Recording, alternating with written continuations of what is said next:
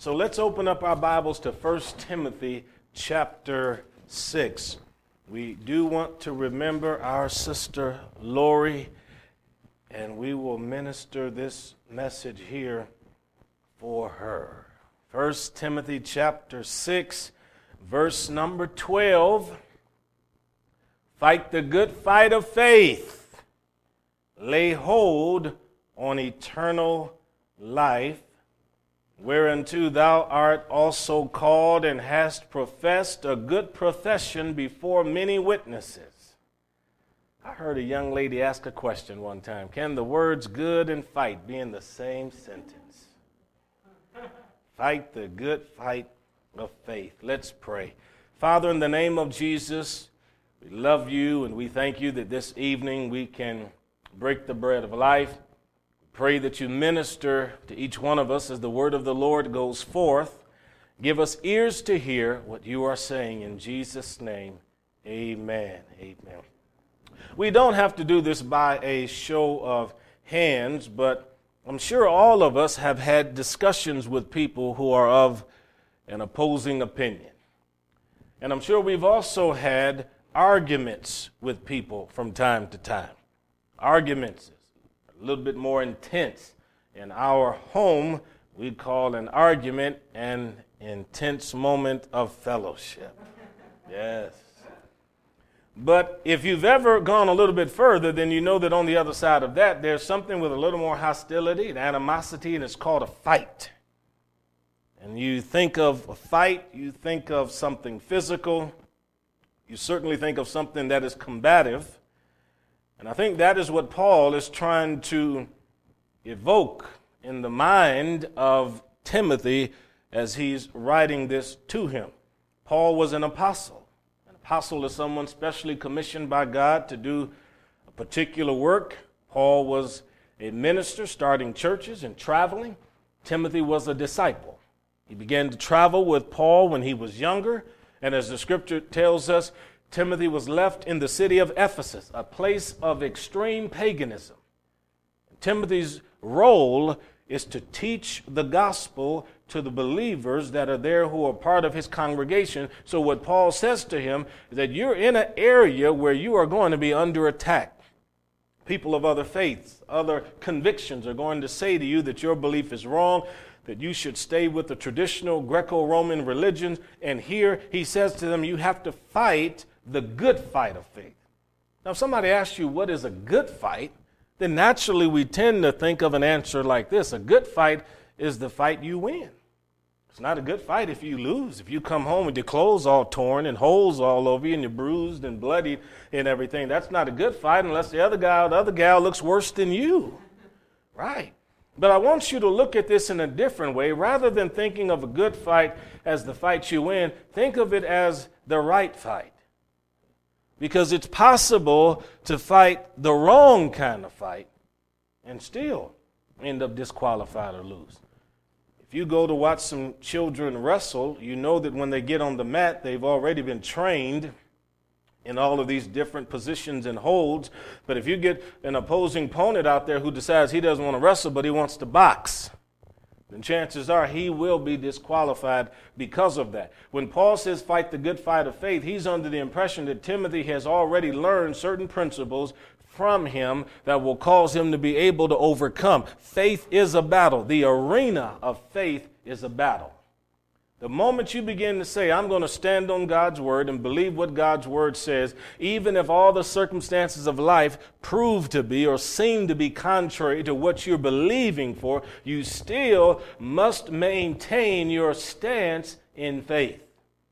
And your belief has to be rock solid. It has to be an impregnable faith. It cannot be blown up by somebody else's explosive attitude or something that cannot be destroyed by somebody else's indifference.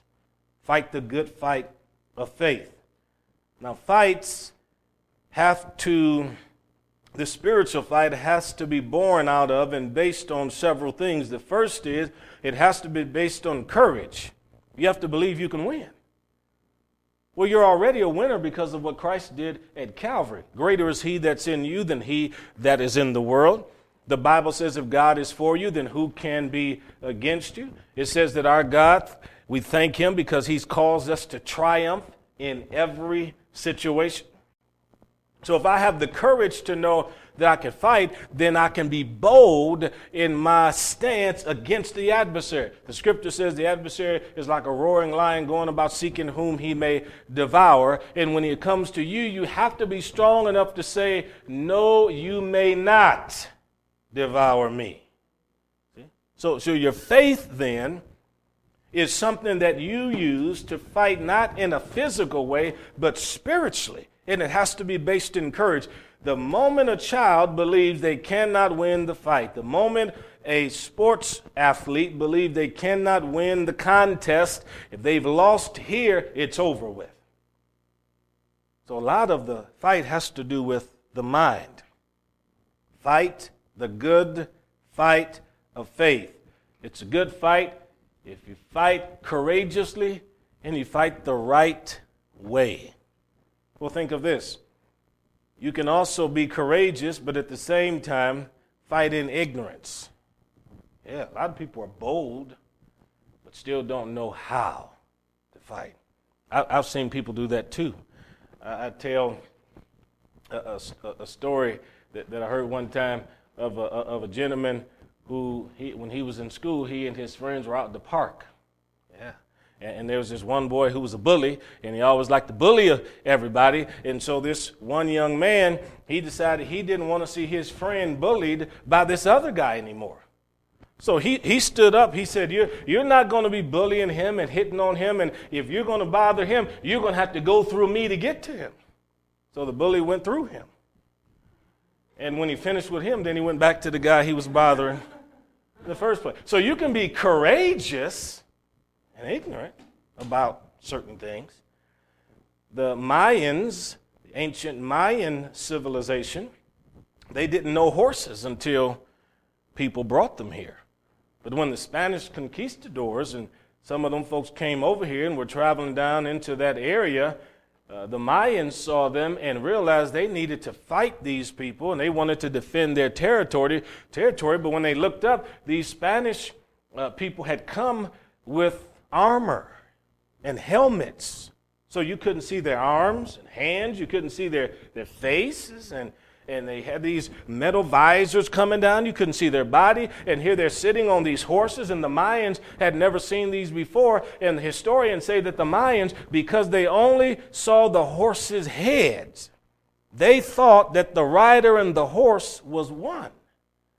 And so they, they decided to attack the horses, and that's what they did. They said, we can see the eyes, we can see the ears, and so they used their bows and arrows and spears and whatever else they may have had, and they attacked the horses. But you know what happened? Once the horses fell, then the Spanish men got up, and with all of the weapons they had left, they bludgeoned them and defeated them all, because the Mayans didn't understand that the rider and the horse weren't one. They didn't understand that they were individuals. You can be courageous, you can be bold, but you still need to know who the enemy is. And if you're going to fight excessive anger, excessive sorrow, which leads to depression, if, if you're going to fight against an adversary who's trying to rob you of your vitality and your health, you have to at least be able to identify the enemy, because the doctor is not the enemy just because he's telling you what's wrong.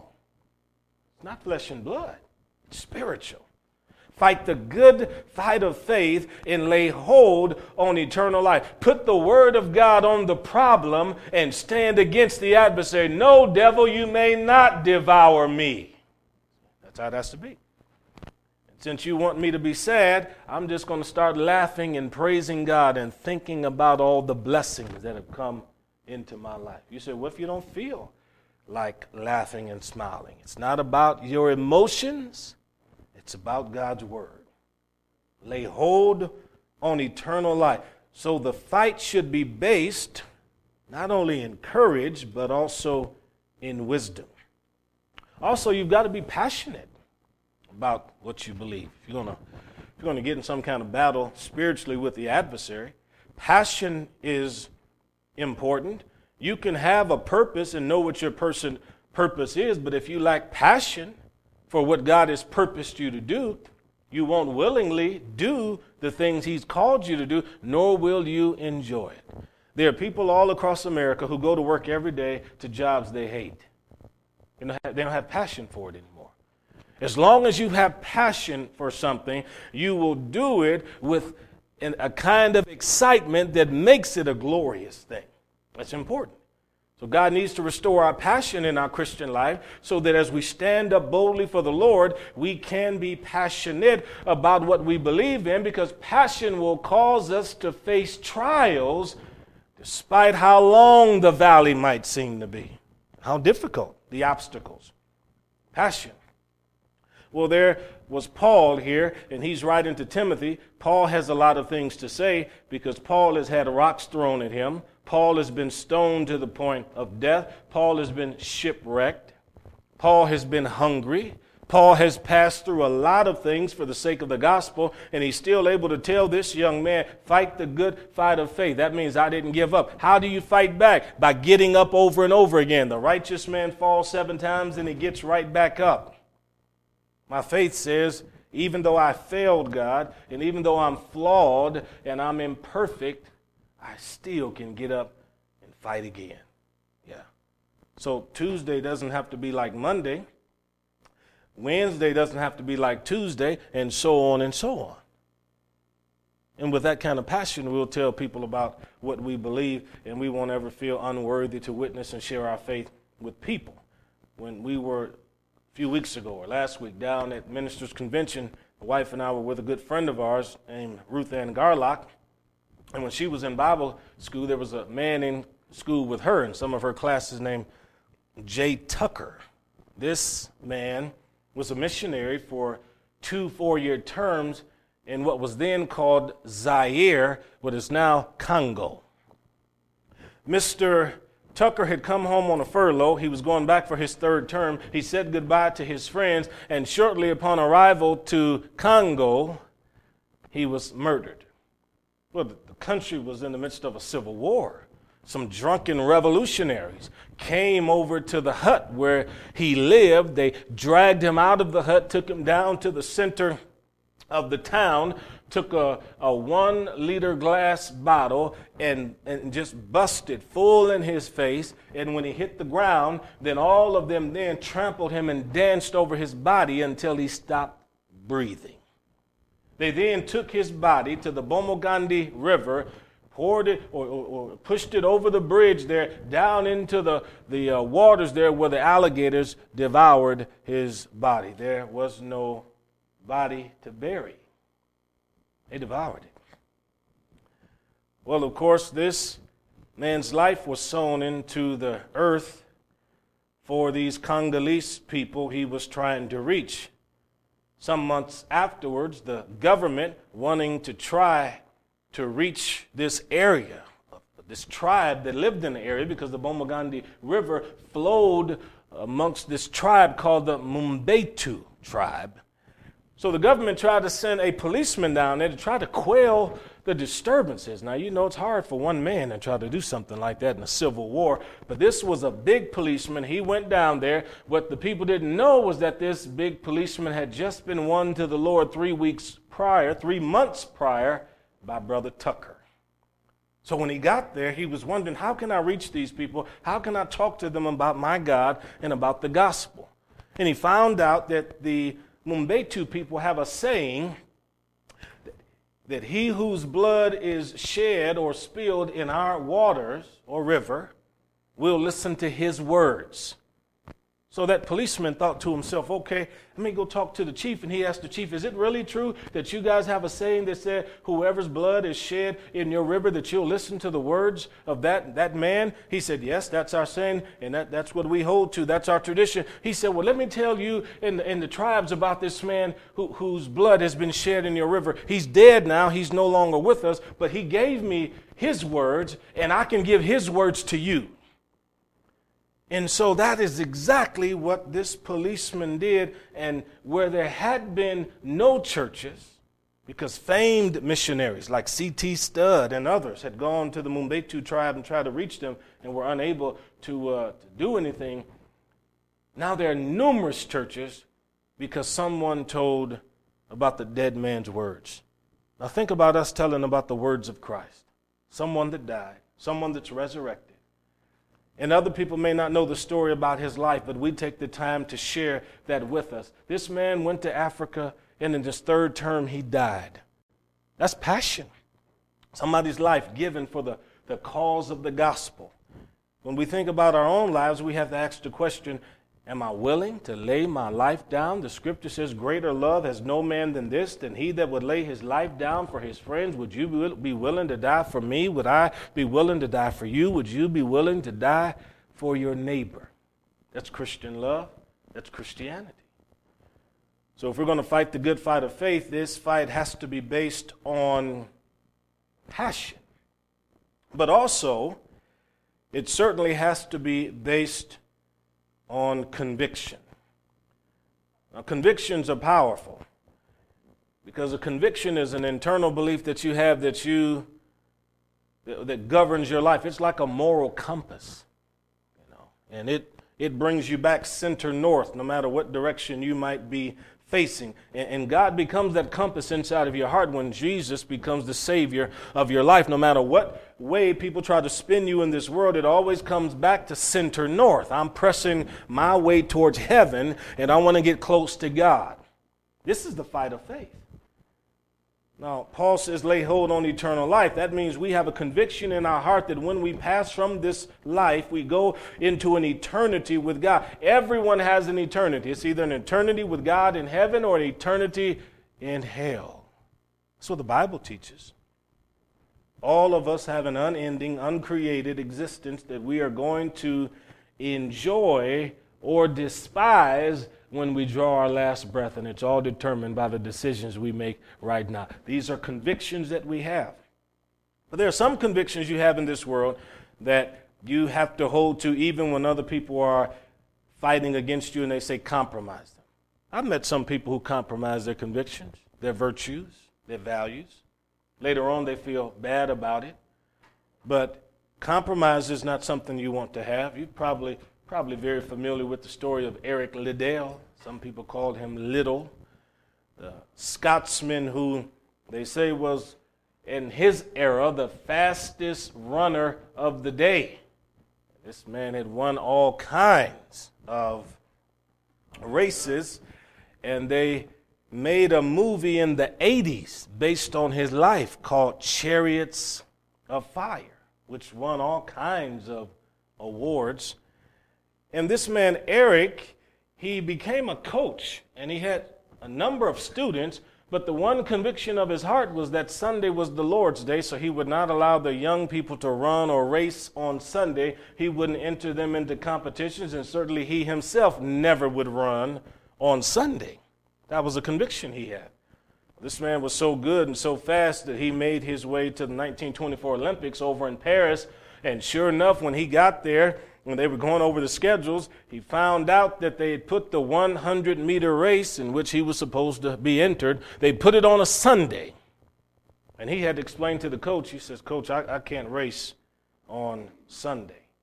The coach said, well, Eric, I mean, this is an international competition. People have come from all of the world, all around the world. The Olympics do not happen all the time. It's just a one-time deal. You can just go ahead and I mean, just set aside that conviction just for this one time. He said, Coach, I can't do that. I wouldn't run on Sundays. I've trained my young people, my kids, that they can't run on Sundays, shouldn't run on Sundays. I wouldn't enter them into contests. This will make me look like a hypocrite against everything I have stood for at this time. The coach said, let me talk to the officials of the Olympics and see if they'll make some kind of alteration in the schedule. The official said, absolutely not. We're not changing all of this just for one man. Well, Mister Liddell, he, he dropped out of the hundred-meter race. The coach came to him later and said, you know, Eric, since, since you're here, I mean, you, you ought to run. You're fast. He said, you, you, ever, you ever thought about the four hundred-meter race? And he said, well, uh, not, not so much, but if you enter me, I'll, I'll certainly do it. And, of course, you know if, if you're training for a hundred-meter race, then suddenly you've got to get ready for a four hundred-meter race. The preparation is totally different. The, the respiratory discipline is different. the pace you have to set for yourself, because your metabolism is different because of how you have built your body through the previous months of your training. And so he got ready to run that four hundred meter race, got down in the starting blocks, and there was an American runner next to him, and that American runner handed him a slip of paper because he was a devout Christian too. And on that paper it said, "Them who honor me, them I will honor." And when they fired the starting gun, when Eric took off running, he ran right into history. Ran the fastest time that had been recorded in the four hundred meters and set a record that lasted for decades after he was done with his race career. How did his life end? He went as a missionary to China and died in a Japanese intern camp. This man gave his life for the cause of God, and it was a conviction that he wouldn't even compromise on foreign soil. This man said, fight the good fight of faith. These people I've spoken to you about, two of them fought the right fight of faith. Historically, the Mayans misunderstood the fight of faith.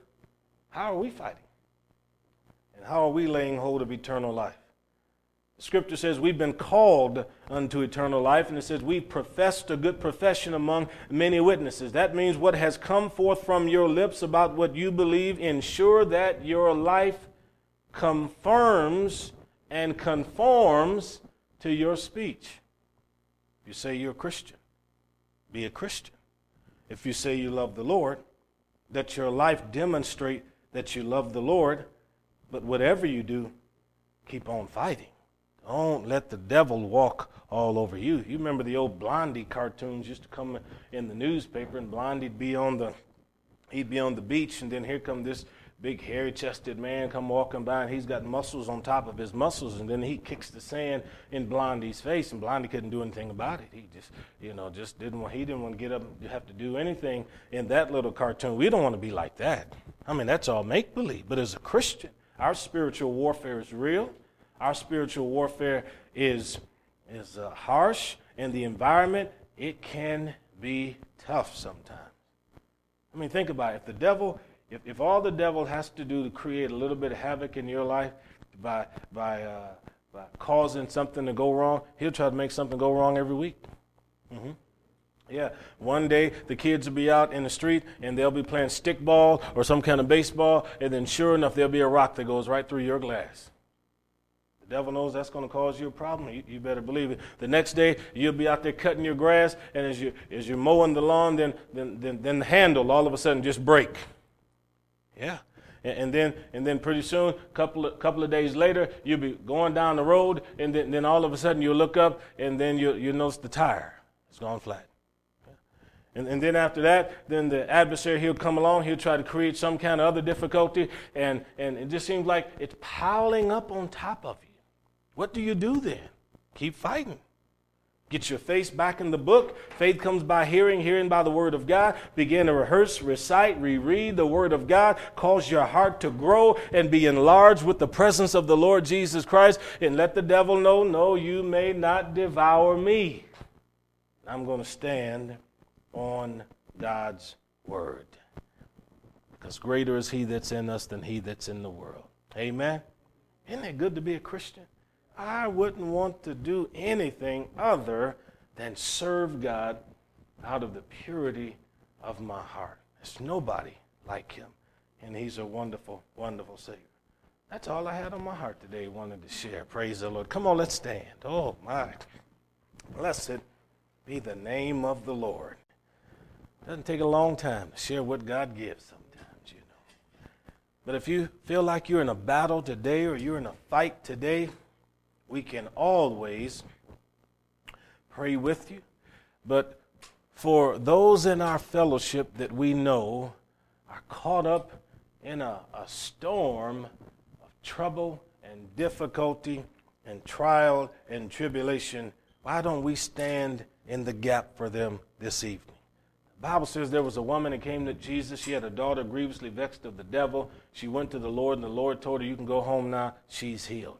That means that the infirmed was not there physically, but yet the Lord was there to minister. And the scripture said, wherever two or three are gathered in in uh, his name, he's there in the midst of them. So we qualify without a doubt. So we can pray for those that are absent today with the expectation that deliverance will be manifested. So we want to remember Tina, certainly. We want to mem- remember Lori. Let's touch and agree in prayer. Father, in the name of Jesus, we thank you that you said, whosoever calls on the name of the Lord shall be saved. So, Father, we want to take the time now to pray for two of our fellow believers that are passing through a difficult time right now. And Lord, we thank you for your power going into the room or vehicle or bed, wherever they are. And we thank you for driving out sorrow and pain in the name of Jesus. Father, we plead the blood. We know that the blood is against the adversary. We know that you gave your Son that he could bear our griefs and our sorrows, our sicknesses and our infirmities. So we praise you right now for liberty and freedom and deliverance for the two of them right now, Lord. Father, we thank you that you've given us power and authority. And so, Satan, we take authority over you now. We command you to leave both of them, to depart from them. Take all of your symptoms and go away. The blood of Jesus Christ is against you, and the community of believers is against you in Jesus' name. Oh, God, we worship you. Father, we thank you. Lord, we love you, and we honor you, God, that your word is true. Oh, God, we pray, may your wisdom and grace and knowledge come to every person with whom we come in contact, in Jesus' mighty name. Amen, amen, amen, amen.